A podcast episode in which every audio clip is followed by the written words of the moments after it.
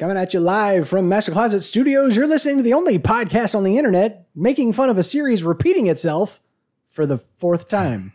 Oh yeah. We've got like oh, a, Yeah. a repetition inception thing happening here. Inception. This is our fourth time doing one where things repeat. Hey, it's the Noobs and the Hoobian. My name is Austin. I'm the Hoobian. These are my sons, Corbin and Trip. And we're the noobs. And this is that podcast that introduces a whole new generation to Doctor Who, except nah, Nah. Except nah. not anymore. Have we done a Doctor Who? ep- I mean, we've been Yeah. rewatching them. Every third episode is not Yeah. Doctor Who, but the other two, The other two. definitely Doctor Who. Hey, welcome to episode 198, covering Timey Wimey number 21 Star Trek Discovery's Magic to Make the Sanest Man Go Mad. This is the one where Dwight attacks Lucius Malfoy and LeBron James' wife to try and steal the plans to the Spore Drive. Also, space whales. I Wish can could speak, space whale. Hey, who's responsible for this madness? This one was directed by David M. Barrett. Uh, this was the um, first D- Star Trek Discovery director who had directed previous Star Trek franchises. Okay, so he had done uh, an episode of Star Trek Enterprise called Divergence. And prior to this, all the directors were brand new to Trek. Nobody had directed anything of, of any prior series or movies or anything uh, until this guy David Barrett. And um, this is what episode seven or eight. So it didn't take long, yeah. but still, that means that like the first half of this season was carried by people non-Trek directors, which is which is interesting when you when you think about it. So, uh, the writers were Aron Coleite and Jace, uh, Jesse Alexander. Jesse Alexander's name popped up on the screen the other day when I was watching some other show. Now I don't remember what it was because I was like, oh, I know that name, and I didn't last week because I'd never heard of him. But anywho, that's a fun little tidbit, isn't it? Yeah. He also wrote something Yeah, else. He also wrote something else. Crazy. what a surprise. wow. Hey, uh, speaking of, where do I know that guy from? Or let's start off with, where do I know that woman from? Uh, Burnham, Michael Burnham, who, aka the center of the known universe. oh yeah. we, we have notes. don't, don't you mean the center of all time and space? All time and What, space you mean and she's every not species. actually God? and uh, that's, multi-dimensional. that's going to be the, the season finale of, of episode of, uh, of season I five. am the universe. She's you say? important across dimensions as well. oh Uh, yeah. yeah, even in the mirror universe. So if you're not caught up on Discovery, Don't bother. I feel like Don't. no, no, it's not. It's not Don't an entirely bad up. show, mm-hmm. but but I will say that it's going to be hard for the three of us to talk about this one episode Without in isolation. So I'm just going to Yeah. say like if you haven't seen any of Discovery and you're very sensitive to spoilers. Pull the eject cord now because Now. there will be the We're, we're gonna we're okay. Let's let's let's agree to this, guys. We're not going to Stay away. outright try and spoil things. Yeah. Okay, we're not going to be like. And then it was crazy We when it turned out try. um, Yeah. Yes, but I mean, if we mention things like her brother was Spock, wait, um, uh, Wait, wait, wait. that actually that's a known thing. Season one, we know that. But anyways, um, so Michael Burnham, um, for a, a name so bizarre that in universe, a character. 200 years in the future says, I've never met a woman named Michael. Oh my. God. Do y'all remember that? Tilly No. said that the 1st Don't time they remember met. that. Oh yeah. Tilly said, well, that's because Tilly was like a spaz at the start of the episode. uh, said the start of the anything. episode. She was a spaz for like a season and a half. That's Yeah. what I meant. Um, yeah, yeah. But uh, he meant the beginning of this show. Yeah. Um, yeah. She actually said, "I've never met a woman named Michael before," and it's That's it's a, it's a surprising weird 'cause choice. I might have I've known a Michaela, which is similar. the it, it's the It's exact same the- root. yeah. Um, but but it, it, it's interesting. Just- Michael's not like.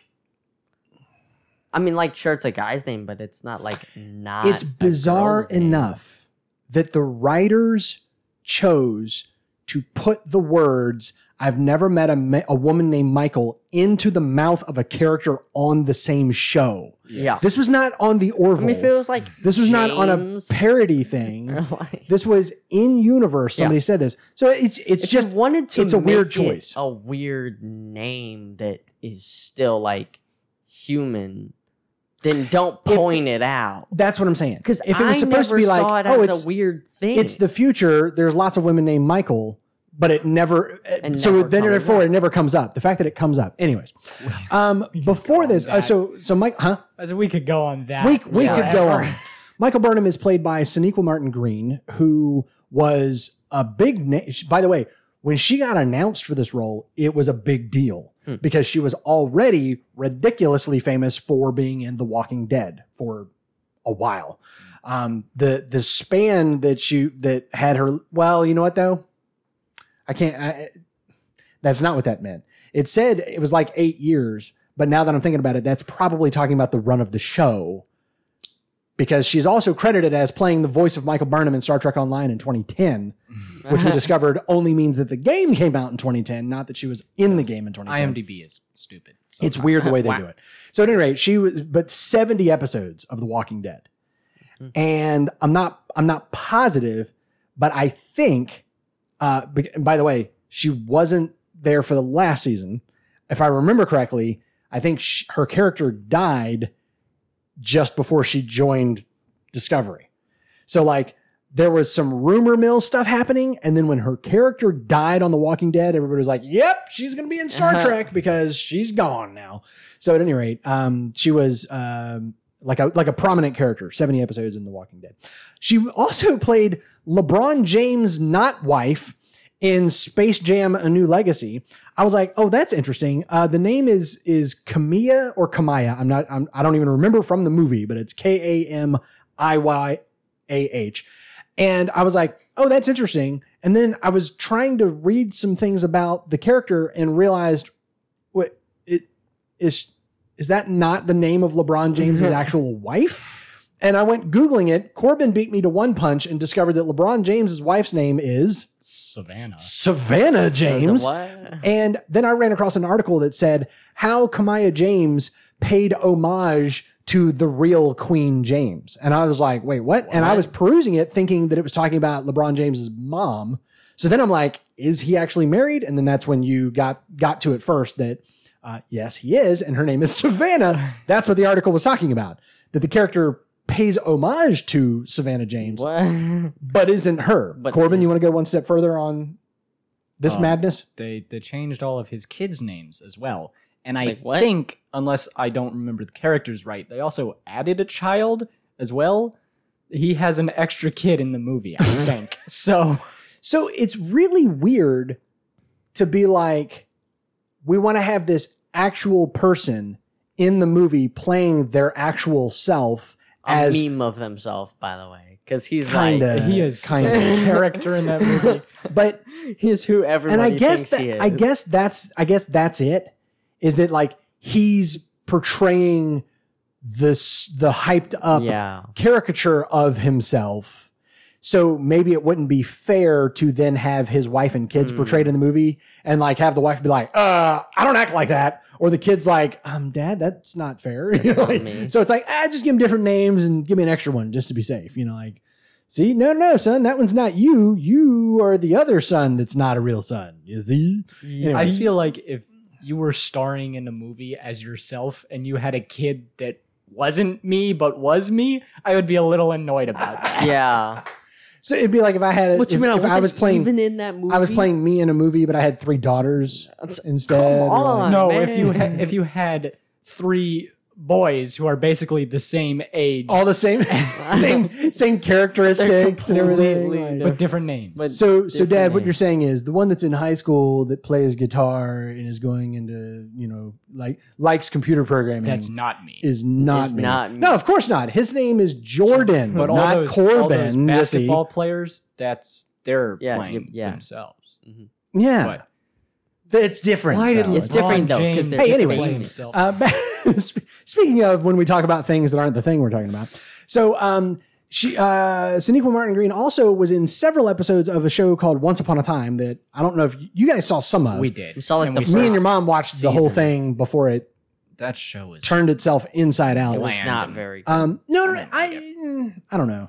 It was, I, I liked the show, and then several of the major actors decided to leave the show, including the central character left the show, Mm. and then the show decided to do some sort of a weird soft reboot. Oh gosh. And like it was already a, a nine o'clock at night soap opera where like everybody was related to everybody, everybody had dated everybody, and everybody was trying to kill everybody. You know, it was like that. Yeah, like yeah. seven seasons in, Small like everyone had double crossed everyone.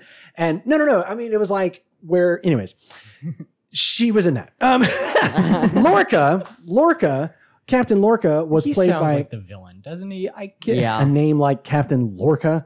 his Um, face. I swear. Um, yeah, they they he is a villain. it's funny. So something comes up later with his eyes. He's also I don't want to get into in it. every I, other I don't want to get too much into in. it, but something comes up later with his eyes that I realize Oh. they were foreshadowing Yeah. for a while. They were laying laying little breadcrumbs for you, and it's part of why I think you just look at him and go, "That guy looks evil."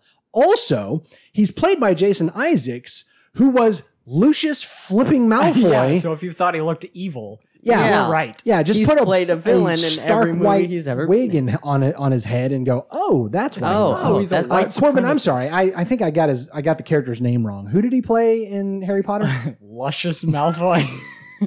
Thanks for that one, Trip. Tri- trip through an O You're in Lucius welcome. And uh, ended up with Luscious Malfoy, which Do that again. You're welcome.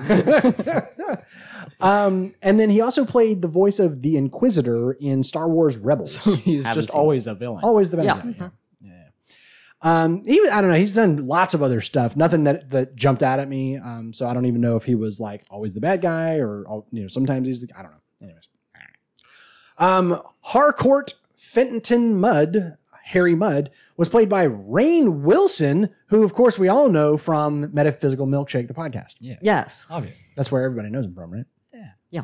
Shave him, and he was Dwight from The Office. That beard is crazy. It's awesome. You would not That's expect amazing. baby face You know what's great? to be able to grow that. yeah somebody somebody did some like before and after shots of of um michael dwight and jim with beards. and now the three of them yeah and at the time all three of them were sporting beards and looking Mhm. like super and of course it was also like screenshots from the office Oh yeah. with like you know yeah. not not posed images or anything like screenshots versus you know like glamour shots Mm-hmm. versions of them like you know with their beards oiled up and you know like the lighting perfect and like smoke know. in the background Rainn and Wilson everything. looks like a mountain man right now. he does look in that picture that I'm talking about He did. he's wearing a knit cap and looks like a lumberjack Oh my god. which only adds to what the meme was trying to say. It's like, look at these guys. You know.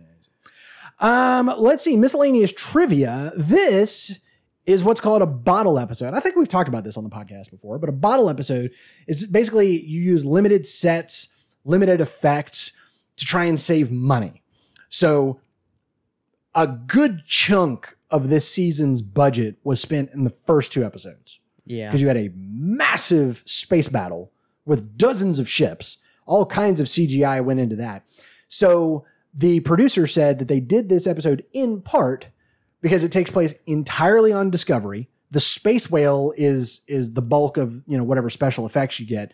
There's no like space battles. There's no alien worlds. It all takes place on the ship. Bottle episode so that they could save money to make the season work because they spent so much money in the first two episodes. And this was also, get this, this was the first episode of Trek to open without a teaser. This this episode, if you guys remember, started off with previously on Star Trek Discovery, and then immediately went to the credits. I don't know if you guys picked up on that. I didn't notice it. It was previously and then credits. It wasn't previously and then there's a star whale and then credits. um, this is the first time that an episode of Trek started without a teaser since Encounter at Farpoint, which Trek fans will know as the pilot of TNG, 1987. wow. You had seven seasons of TNG, seven seasons of Deep Space Nine, seven seasons of Voyager, five seasons of Enterprise, and six episodes of Star Trek Discovery Before this. before you had uh, and the only reason start uh, uh, you know encounter at farpoint didn't have a teaser was because it was the pilot episode it just, it just they just got into it There wasn't like a teaser thing. They just got into the action or whatever. So all the way back in, in 1987, before you have one that that uh, if it didn't have the previously, would have gone straight into the opening. So, anyways, uh, random stuff we noticed. The name of the episode spoken in dialogue. No. Almost. I have notes. In t- in in true uh, Trek fashion, this is a quote from classic literature, and I say true true Trek fashion both in terms of episode names and just crap that they say on the show. yeah. All of Um, TNG's dialogue. Mm, yeah. Yep. I, because of my watching of TNG as a kid, I assumed that all like smart adults knew Shakespeare chapter and verse.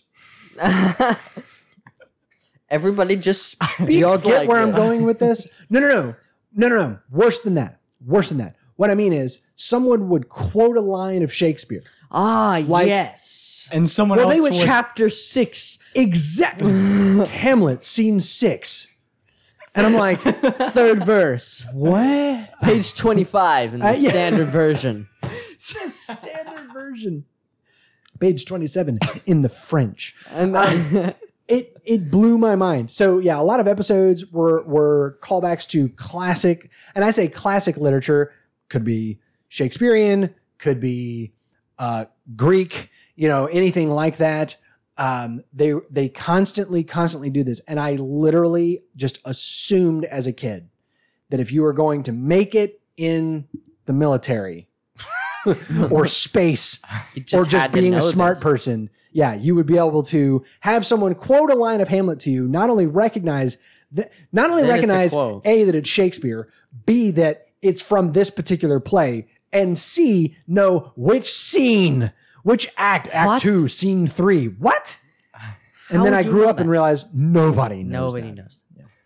Um, so this line, magic to make the sanest man go mad, is a quote from the Iliad, and it is referring to Aphrodite's sash.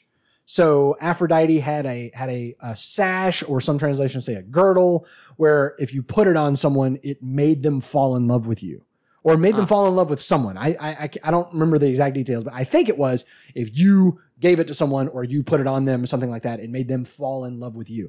Are you familiar with the phrase aphrodisiac? Oh, yeah. That's where this comes. Aphrodite. Yeah. So at any rate, um, that's where the line comes from. It was it was referring to that sash. It is magic to make the sanest man go mad. So in other words, n- put it on anybody. It they can't withstand the magic. They're going to go crazy in love with whoever. Which is not the interpretation of the title of this episode. Oh yeah. Um, correct. It has nothing to do with making people fall in love with you, if that's what you're saying. Yeah, Um, no, it's un- more about un- going insane. unless we're talking about um, Michael. Stella. what? I was going to say Burnham and the, Um, uh, them, but I was thinking more of Stella. Stella does not care how much of a turd uh, uh, Harry Mudd is. She just look loves at that, that, dude. beard. Huh? Yeah. Um, we got a line where every time I watch this episode, I think, oh, he's going to do the thing. Mudd says that escaping from the Klingon prison was a feat of magic that would make the most accomplished artist blush, which makes like the me same amount of syllables. it makes me so so angry i'm like you had the line there you you used several of the words and even some synonyms mm-hmm. why could the line not have been escaping from that klingon prison involved a feat of magic that would make the sanest man go mad No, I think what they should why have done. why did it not if you're going to get have done this this close like to three it or four times. he should have kept saying it the wrong way Each loop, he says it like slightly differently. that i would have been fine with That would have been an allegory for the whole episode. yeah. I would have, okay. My preference would be yes. Every time we see Mudd, i- like every loop that we see Mudd How at did all, you get out? he says a version of that line, Yeah. Well, that would have and maybe like, even 10 said, and then. maybe e- yeah, that's fine, and maybe even says, no, no, no, that's not quite right, referencing the fact that he's not getting the quote right, yeah. and then finally says it right actually says No, it right. no, someone else has to say it right. like, Like better, even better. true Star Trek fashion. Like He the says it- captain, the, the Lorca. final time through, exactly. The final time through, he says it, he says it wrong, and then who? Lorca Michael flipping Burnham oh says, Oh my gosh. magic to make the sanest man go mad?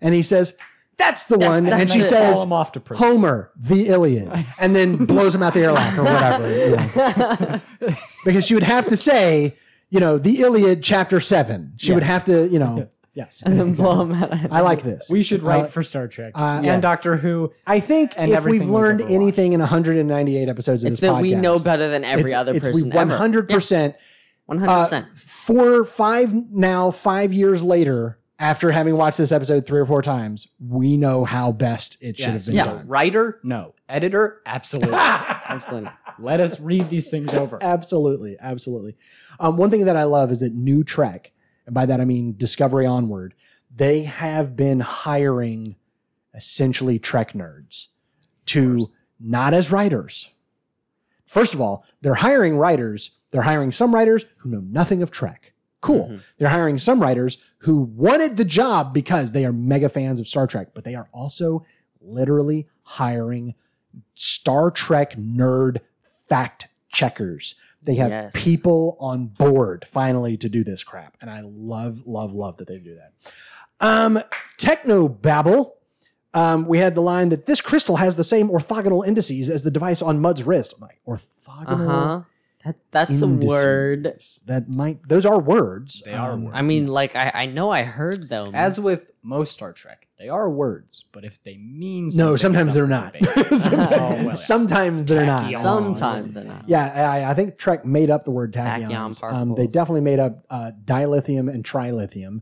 Um, you know, different things like that. Trial. Um, Mudd says there are precisely 823 ways to die in space, and I paused and looked at y'all and went, "That feels low. That feels like there's considerably more than 100, 823 ways to die in space." Um, okay, Okay. this is not a time Plot travel holes. problem. We haven't. Uh, yeah, this. Yeah.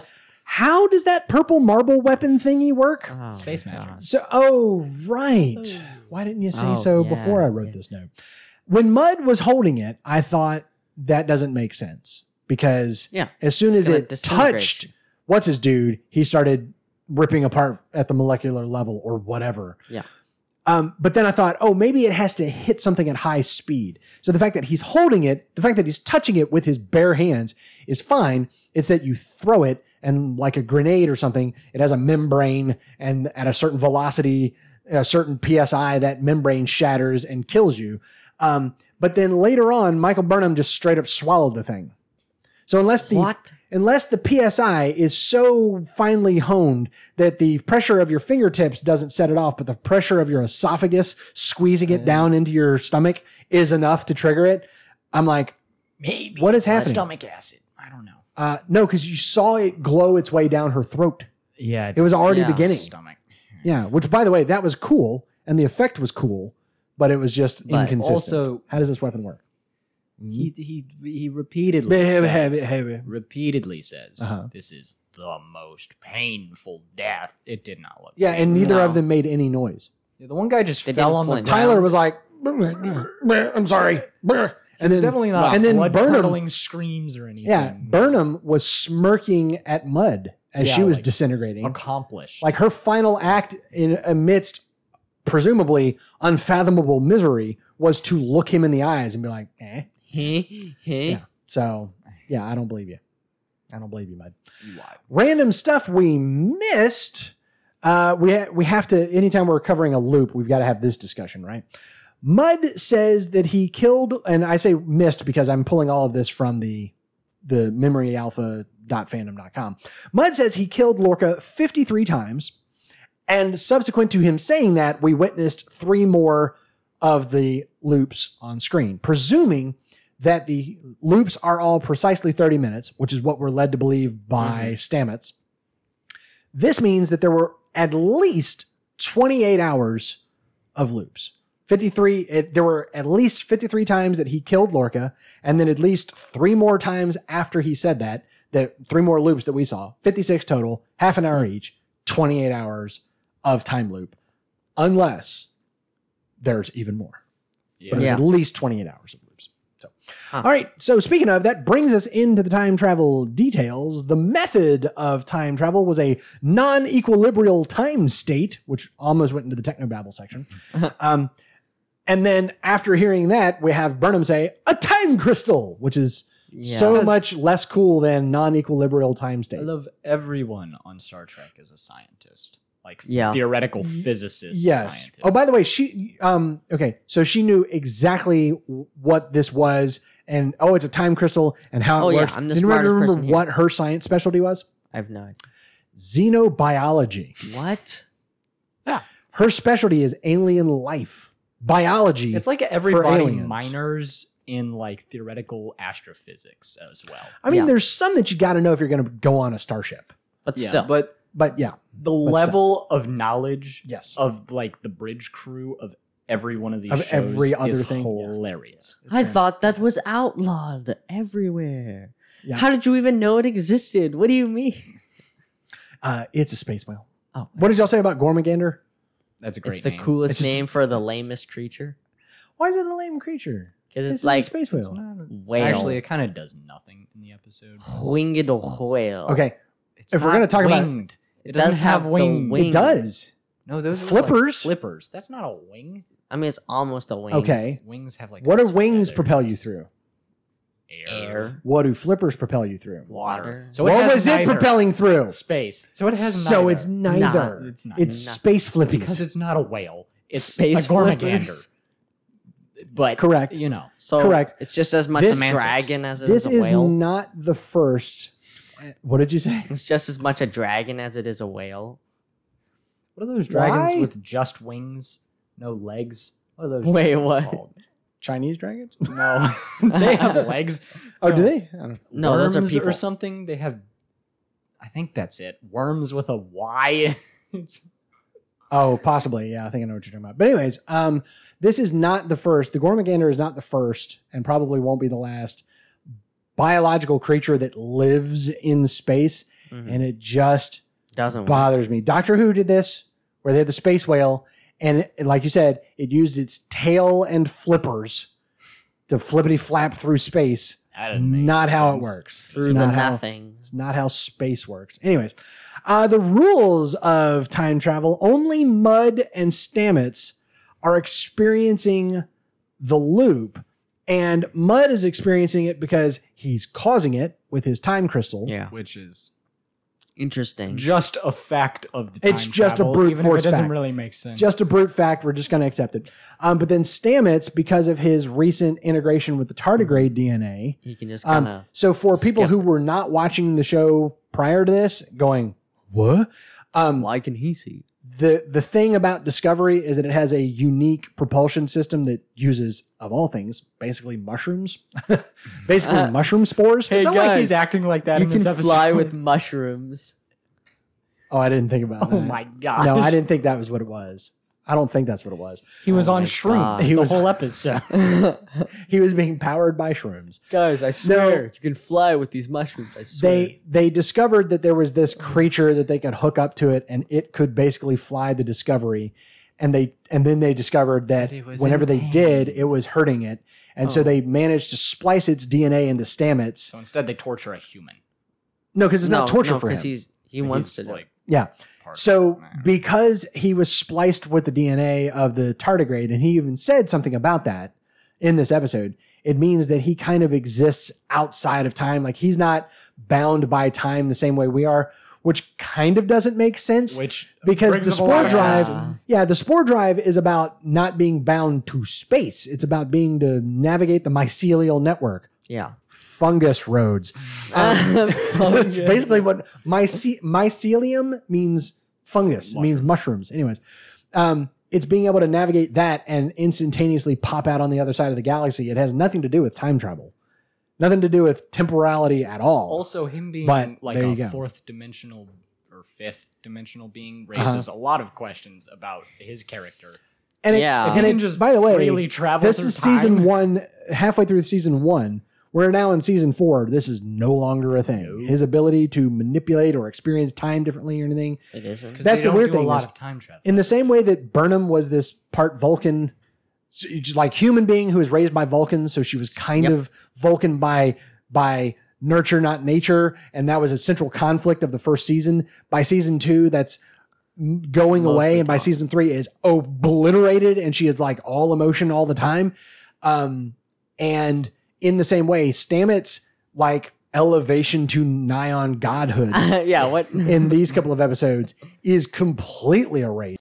So that's the thing is yeah, all of all of that is is just in the background now. It's it's gone. But anyways, um the rules are Mudd and Stamets are, only, are the only ones experiencing the loop, and the loop is exactly 30 minutes in length.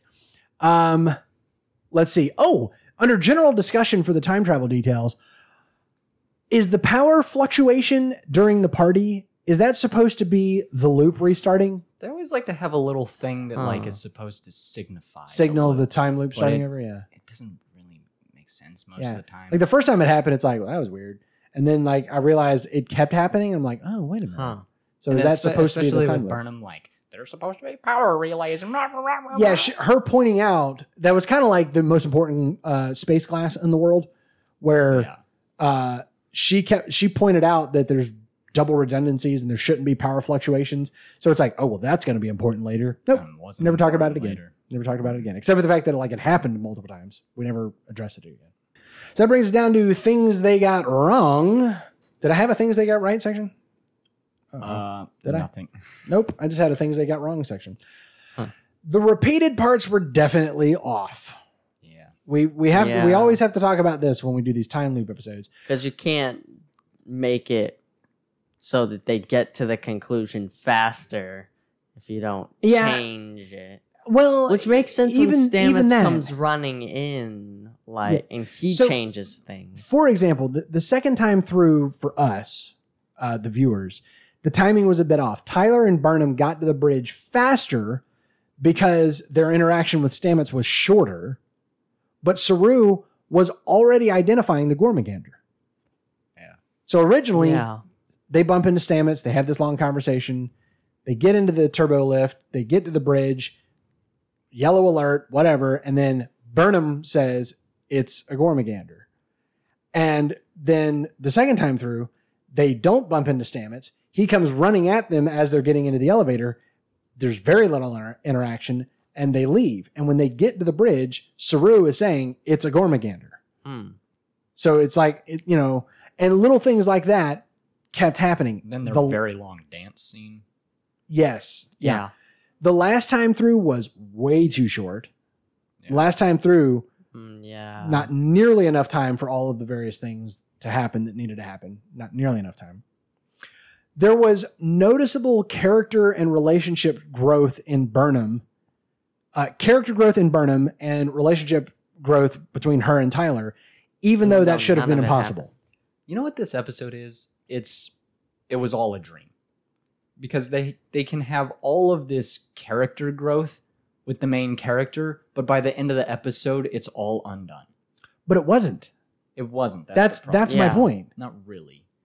But it's yeah, I mean, there was some stuff where it was like, oh, I heard one time we kissed, you know, so like they don't remember it or anything, but they definitely like grew closer together. Yeah. And that last time through the loop, there was no time for any of that kind of Oh, yeah. conversation. No time for any character growth. They had too much time.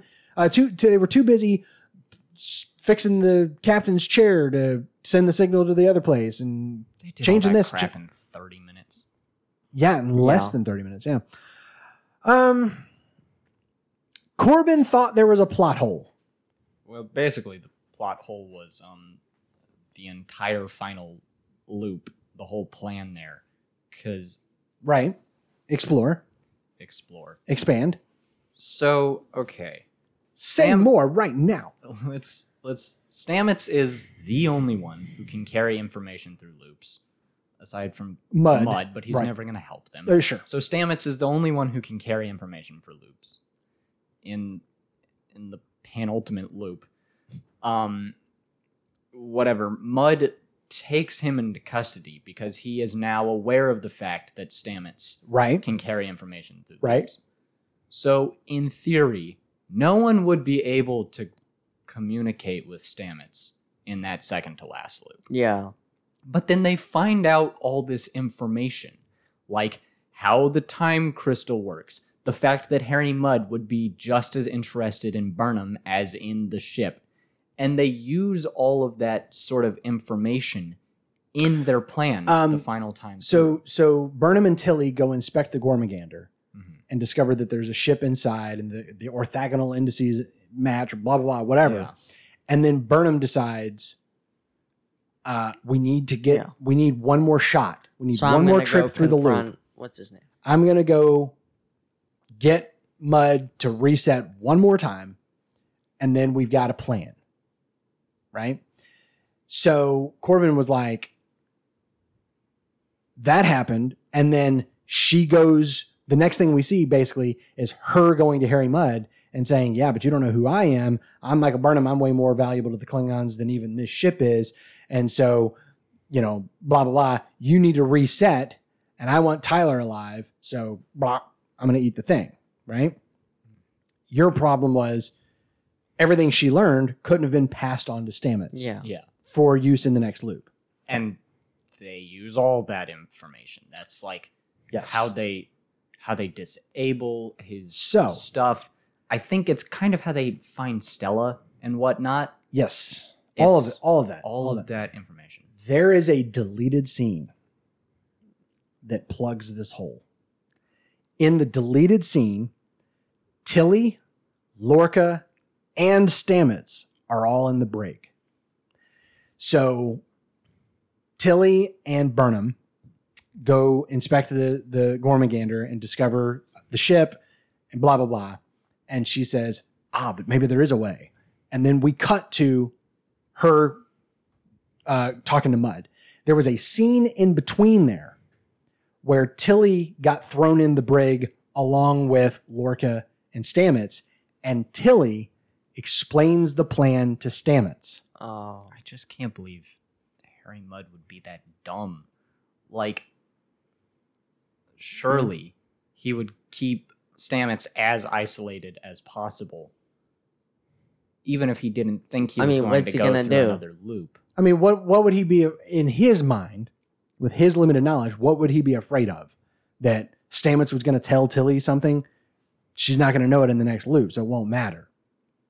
Plus, he's not thinking that there's another loop. He's Yeah. done. Yeah, but then He as is soon done. as he thinks I should have another loop, then he would have thought, ah, but Stamets has had access to people and whatnot, and you know, I mean, you probably would. I think you're giving Mudd too much credit. There's too many It movies. took him 28 hours to figure this yeah, out. He's, the completely smartest guy. unaware that anybody else is working on anything, basically. So, at any rate, that deleted scene pretty much fills in that gap. Apart from your your concern that he wouldn't have been that dumb, my my rebuttal to that is sure they would. That that's what gets villains every time in every story, um, not just Star Trek, but just it's a common thing. Um, our continuing segment on retractions.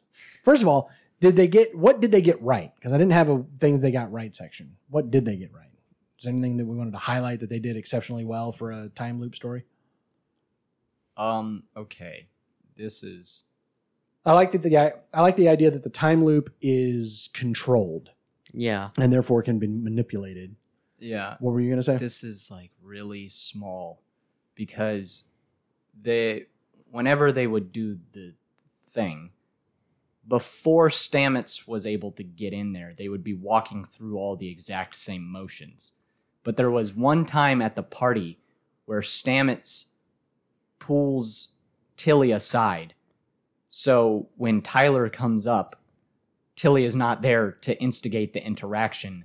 Hmm. So Tyler and Burnham's interaction goes differently. yeah, I was like, wow, that is like crazy attention. yeah, yeah, yeah. Probably took him a couple of tries to get that right. Yeah. So Yeah. yeah. Anything else about what they got right? Okay, so again, in our ongoing segment on retractions, last week I referenced Jonathan Pryce playing Governor Swann in Pirates of the Caribbean. You guys remember this? He was one of the Mhm. one of the doctors. He was one of the doctors. No, no, he was the master. He was the master. We said he played Governor Swann in Pirates of the Caribbean, and I said he was Emma Swan's dad. Emma Swan, with one N, is the hero that I referenced earlier in ABC's hit show Once Upon a Time. The hero who left the show. The hero who left the show, played by Jennifer Morrison. Elizabeth Swann, with Oh. two N's, is the character from Pirates of the Caribbean, played by Keira Knightley. As always, Master Closet Studios apologizes for the error and promises more to come. Hey guys, Noobs in the Whovian is brought to you by listeners like Victor, Jared, and James. If you find value in what we do like they do and you want to give a little bit of value back, here's what you can do. Head over to noobsinthewhovian.com slash support. Check a couple dollars at our face. Corbin, is that how that works? Any, anything? Eh, Nah. I don't know. Nah. Yeah. Don't have anything. I mean, we already talked about space whales. So. Yeah. I'm confused. Was Are- it Are you now? was was it just like any explosion would trigger the loop reset?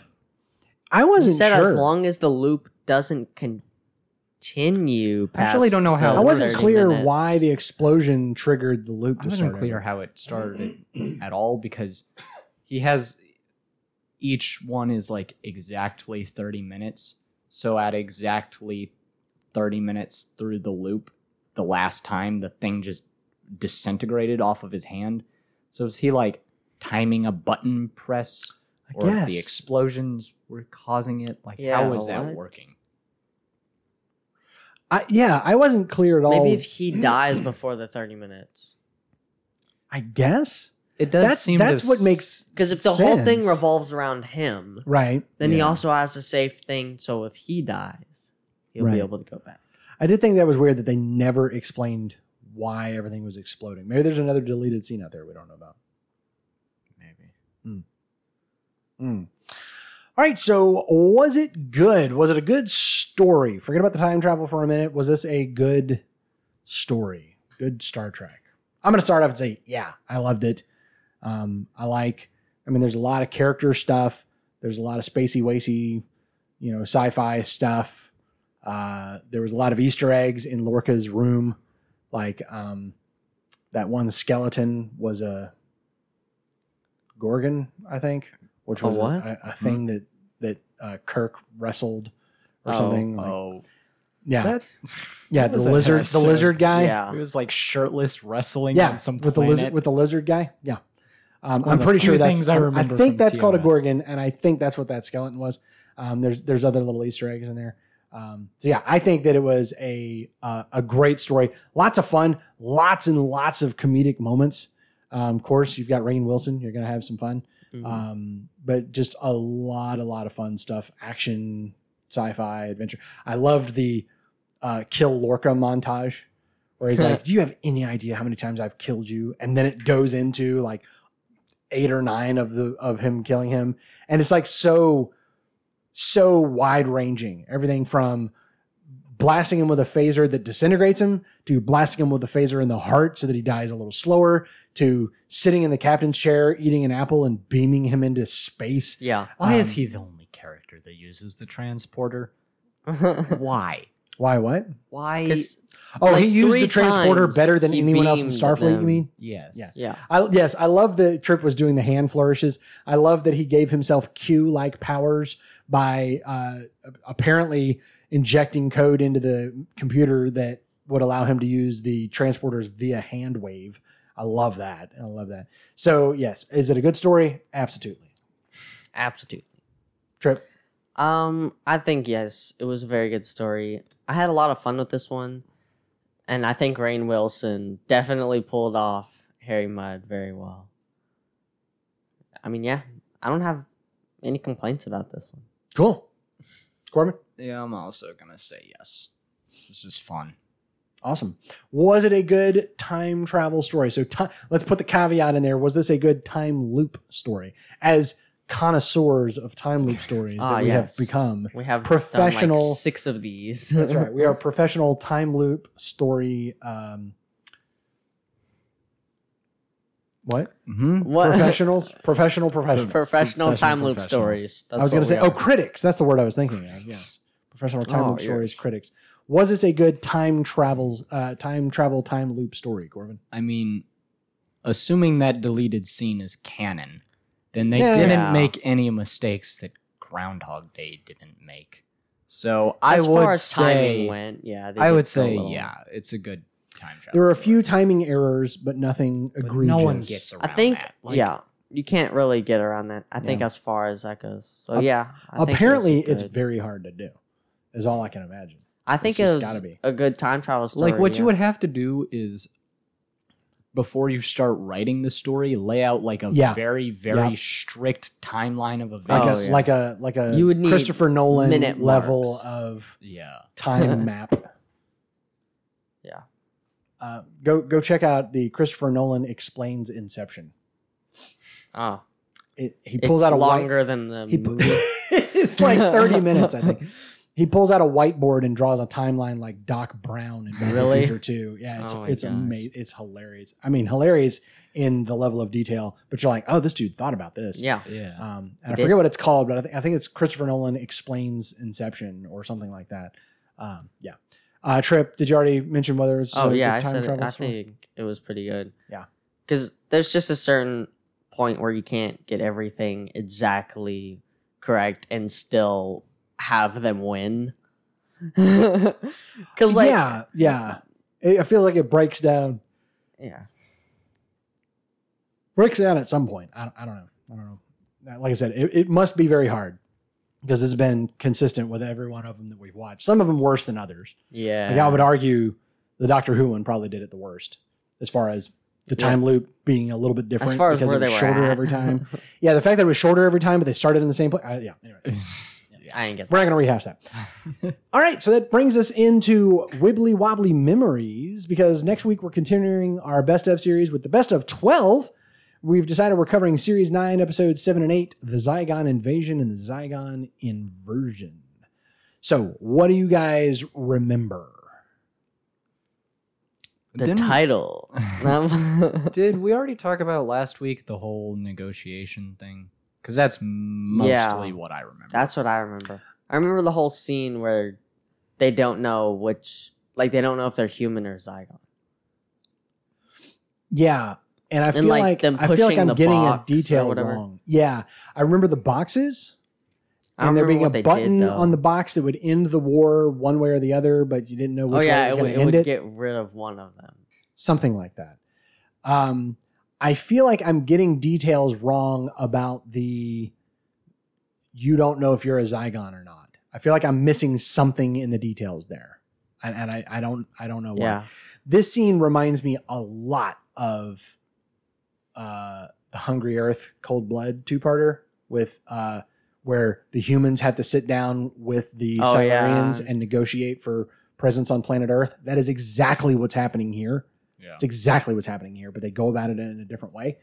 Yeah. Um, I remember um, Clara uh, being a Zygon. Oh, I, I vaguely remember that. I remember that we don't know if the twins, if like they kept dying or whatever, so we didn't know if any of them was actually the original, they kept dying. or does like, or no, that might have happened later. Like, so it was Osgood, and then the other Osgood was the Zygon, and you didn't know which one was which. hmm And I think we figured out that maybe both of them were Zygons.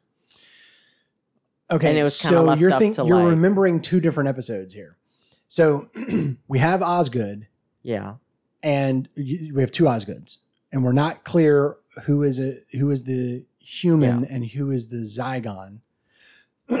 but later on, there's an episode where Missy kills one of the Osgoods, Oh yeah. and then either that same episode or a later episode, we end up with two Osgoods again.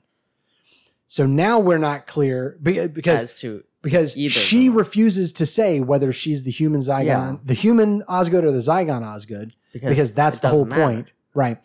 And then later on, we end up with Two Osgoods. Now we don't know: do we have two Zygon Osgoods or a Zygon and a human Osgood? And the question becomes: Does it matter? Yeah. Again, but I think that was like a couple of other episodes that we're that we're talking about there. So I do remember them playing around with the twins idea here. I don't remember if they come up with the plan. Like at some point, the Osgoods become the symbol of the stand the stalemate of the the symbol of the peace between humanity and the Zygons. Yeah. Because if there's the two of them, you don't know which one is human. That's the whole point. Yeah. So let's leave the other Zygons be. You know that that kind of thing.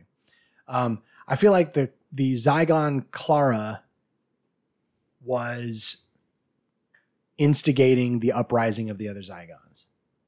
And I'm trying to remember now, is this episode after Clara died? Ooh. And that's part of Which time that she died? I mean, Yeah, I know she had died at some, at least once before. she died in her No, first I mean. I mean I mean when Like, she Actually, when she, the face the raven when she was killed by the raven. I think that's a few episodes from now. Is it? Yeah, I think it was. I don't. I, I don't remember what was up with real Clara in this episode. I episode. don't remember being there. There being a Zygon Clara actually. Oh, okay. Um, I remember an epic, epic speech by the doctor. Yeah. Gotta have that in this kind of episode. What else do you got? That's most most of what I remember I is just that remember scene yeah, in the bunker, that like Yeah. five to ten minute scene. I don't remember Yeah. anything else. that and it is a happens. long scene too. Yeah. Oh yeah. Corbin, what do you remember? that's the, The stuff only we've thing I said. remember. Okay. Mhm. Cool. Well, I'm looking forward to seeing what we didn't remember. So we need to remember as we're watching it, if something pops up and you go, "Oh, I forgot about that," we need to write it down because Yeah. we we, didn't, we haven't been as great about that lately. After that, the game plan is having concluded the master plan with Curse of the Fatal Death, the Curse of Fatal Death. Ah, see, I did it again. Yep. We're heading back to the parallel universe in an alternate dimension on a branch of a timeline variant to witness Doctor Who Daleks Invasion Earth 2150, a title yeah. that doesn't know when to stop. Yeah. and this is going to be interesting because we have not seen the episode that this one is based off of. oh yeah. Oh, we haven't. Mm, no. We should do the other way around. What We you should. We should. Wa- we're gonna watch this. first. So, then so watch we the watched the Daleks, and then we watched Doctor Who and the Daleks. Yeah. li- months later, a year later, something like that. So we this time we're watching this, and then watch. and we yeah we haven't seen yeah. whatever it's called the Dalek the the Daleks invasion of Earth or something like I that. I think which yeah. might be the episode where we lose Barbara and Ian. So I'd be interested to see that anyway. Oh, Um, was that was with the first Doctor? Barbara and Ian. Yeah. Uh huh. Yeah. No, I meant Uh, the this episode. that- episode. I I'm did pretty not know sure. that was with the first. I'm pretty sure. I, I could be wrong, but I'm pretty sure. I So let's thought it was wa- let's later, watch I this. I think it's like the second Dalek story, right? So I don't. I genuinely don't know. Let's watch this one, the the weird Peter Cushing version, and then I don't know if we'll even cover it on the podcast. but we're um, we're gonna go back and watch it. Uh, yeah, we definitely need to, to to watch it. Maybe hey, maybe we'll maybe we'll do a little bonus episode. Um, so speaking of the the old uh, the old show schedule, um, part of what's going on with that right now is believe it or not, Easter Sunday is three weeks from now. Mm. And all the rumors right now are pointing to the next episode of the 13th Doctor being on Easter Sunday or Easter weekend. And there is still not an official announcement. Oh my god. The closest we've gotten is that radiotimes.com, supposed to be a pretty solid source for all things Doctor Who, has said that the director of the episode has said they've done, you know, they're they're doing this episode of Doctor Who, which will air over Easter. huh. So the headline was uh, Easter special officially announced. No, it wasn't, No. Radio Times. The director said it should be airing over Easter. That is not an official announcement from the BBC. So I'm still like, meh. But at any rate, we are currently scheduled to release our final episode of um, the best of 13 that week. And so, in theory, we would do the best of 13 and then like put all the podcasting equipment away and go downstairs and watch Yeah. uh, Legend of the Sea Devils, which is the next title, um, and then release that episode the next week. So maybe after that, we cover the other, the original Doctor uh, uh, Dalek's Invasion of Earth or whatever, and and do that as like one more one more little bonus episode or something. Um, we'll see, and then uh, then that's it, guys. Until uh, whether we decide to do a regeneration special or not, we'll have to we'll have to see. But at any rate, that's what's coming up for now. So uh, hop on it. Guys, Noobs in the Whovian is a production of Master Closet Studios where it's always smaller on the inside. Your senior producer is me. Your audio engineer is him. I'm Your Trip. production editor is that one. I'm Special thanks to Just keep memoryalpha.com, rolling. memoryalpha.fandom.com for the trivia. Thanks to uh, Victor, Jared, and James for their ongoing Patreon support. You can join them over at noobsinthewhovian.com slash support. And you can also find our subscribe button and all the other information where you can find us and follow us and love us and just like us and be, be our friend and everything. And by the way, if you're listening to this and you haven't seen us post on Facebook in a while, it's not because we haven't posted. It's because as somebody discovered, I think it was Cindy told me the other day, she was like, "Oh no, I haven't seen any of your posts in seven weeks." Wha- So she hadn't heard our podcast for seven weeks Oh no. Jeez. because for some reason, and remember, this is the person who likes every post, and oh, Facebook yeah. still didn't show her any of our posts for seven weeks. Huh. I don't know how she finally saw something. And so she was like, Don't worry, I'm catching up now. She listened to like seven episodes in like three days. I was like, You poor thing. Um, so if you, like her, have not heard from us on Facebook in a while, go to our Facebook page and then look around in the settings and click first instead of like automatic or whatever. And that'll make sure that we actually show up in your feed instead of getting buried below thousands of other pages that you're following and everything. As always, my name is Austin. I'm the Hoovy, and these are my sons, Corbin and Trip. And we're the new. And until next time, be safe if you can be, but always be like Clara, who is Dead? amazing. Oh!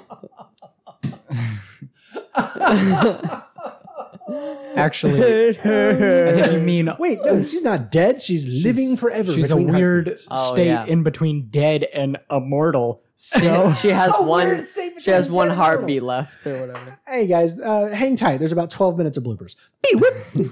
bloopers. I'm sure This- plenty of people will be mad by the fact us that we raging forgot about this show. Are we go- are we going now? yes, we're going. Okay, so I'll ask again. Does anybody did anybody remember that a core part of the Michael Burnham character is that she was raised by Vulcans? A and core is it- part Nope. at the beginning. at the that. Yeah, they spent like the whole first season. It was- we like Spock was on this show. for, that was like, season half a two. season. So no, he And was I on tot- all of season two. and I totally forgot he was even mm-hmm. on this Yeah. show. So it was a core part of her character that she was part Vulcan and dealing and it was it was kind of like Spock Spock was half human half Vulcan so in the original series especially in the movies he had to deal with that that clash of cultures and and for him it was biological even and like we the were Vulcan doing that hello was the first. yeah that was the name of the episode That was like the And- first episode. and aside from the occasional mention that she was from Vulcan Yeah.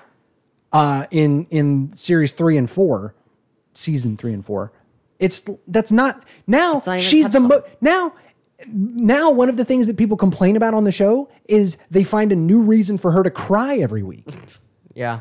and I'm like, wait a minute, she was supposed to be a Vulcan. She behaved Yeah. like a Vulcan for the whole first season. Yeah, I've actually just realized. It's the reason she almost got kicked out of Starfleet. Yeah. She was Yeah. like, no emotion. Overly logic. Yeah. So, like, at the beginning of the show, the fact that it's taking place only a few years before TOS is, like, important and something that's, like, we interact with those characters all the time. Captain Pike, Spock, Spock's dad, Right, all yeah. these people. Yeah. And now we've jumped thousands of years removed from any other Yeah. part of Star S- Trek. spoiler alert: nine hundred years in the future. Mm-hmm. and it's like a completely different show now from what it was at Well, the beginning. and what's what's funny is, and again, if if you're not caught up on Star Trek Discovery, stop listening to the bloopers. But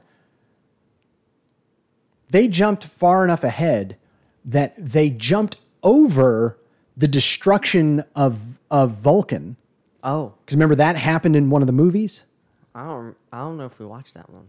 Or uh, no, sorry, sorry, not Vulcan. It's wibbly wobbly. It- Romulus. Romulus. the the impetus of the 2009 Star Trek movie was future Spock returning, get, traveling into the past because he was trying to save Romulus and Romulus got destroyed. So everything that is in universe now after that time frame, which which was in the future of that was beyond TNG, that was beyond Voyager. So now Picard is is a after the destruction of Romulus, I think, um, and they have now jumped into the future where they are so far out that that Romulus's destruction is hundreds of years in the past. And I don't know if you guys even remember this. In season three, we talked about the the Romulus Romulans and the Vulcans reunited, and now there is no planet called Vulcan. It's called Ni'Var oh. Vaguely they they that. renamed the planet Ni'Var, and so everything that would be considered Vulcan culture is now there's these there's this new culture on the planet of Ni'Var where 900 years later they are still trying to integrate Romulans and Vulcans. Um, and uh, well, I say 900 years later. I don't remember how long I don't know how far out into the future they reunited, but it was after the destruction of, of Romulus. So it's it's just everything's different. Everything's different. The Ferengis look different. The Federation is basically gone. Um, it's weird. And then Picard is Q is screwing around with Picard again, and threw him into an alternate timeline where the Federation never existed, or it's something. It's something different. It's called the Confederation, hmm. and it's hmm. it's kind Subtle. of no no no no. It, what's weird is it seems more like the mirror universe where hmm. Humans are humans first and a their their slogan right now is a safe galaxy is a human galaxy. And they're like dictatorial fascists taking over the the galaxy. And so i'm like oh, like i just i just want to show where it's the federation being normal for a little while which is what strange new worlds is supposed to be. Mm. And guess what? There are new pictures coming out which is causing all kinds of rumors. Apparently kirk might be there Ah, When is it taking place? 10 years before he's the captain of the enterprise it takes place where discovery left off Discovery? Wow. yeah it's it's supposed to take up take place post season 2 of discovery yeah. where spock and pike have returned to the enterprise I'd like to see why, Pike. Why? I feel like a lot of the shows have been fairly closely grouped. Why did Discovery jump, leave this Yeah, so massive far. 800 year hole in the timeline of the Star Trek universe? Like we almost have a timeline of like where everything All- takes place. all that the fans wanted was for Star Trek to pick back up after Voyager. That's what we mm-hmm. wanted. after Voyager, you had Enterprise. that's like a distant prequel, right? It- it's the the granddaddy of all prequels. It is the first Warp Five capable ship. It's the first ship. I think it's the first spaceship, starship called the Enterprise, and it's the first. It's pre Federation. The Federation doesn't exist. What? They know the Vulcans and they meet the Andorians. I mean, it's way back. And um, and then after that, the next thing you had was the J.J. Abrams reboot, which was going all the way back to Kirk and all of them, right? Is it And then the next thing you, huh? is that canon? How does those Canon movies work? alternate timeline. Okay. It's, it's what's called the Kelvin timeline. And then after those three movies, you have Disco, which is pre Enterprise, sorry, pre pre tos post Enterprise, the series. It's 10 years prior to Kirk uh, being captain of the Enterprise. And then the next, then, then the next thing that came out uh, was Picard and Lower Decks came out around the same time. Lower Decks is just after TNG. It's TNG classic era. Oh. It's TNG I was- of I Voyager didn't era. know when that took place. It picks up just after the TNG movies finished up because the end of the last TNG movie had Riker going off to become captain of the Titan. Yeah. That's that's what he marries Troi, goes off to captain the Titan, and then that's lower decks. Hmm. And then Picard is as far into the future as it actually was from like 95, 94 or whatever to 2019. The same they they made the same amount of time had passed pass is what they did. And then uh, that so that's the closest we've gotten to picking up where Voyager left off. And like I said, the second season they're in the past. they threw them into the past. It's like, dang it.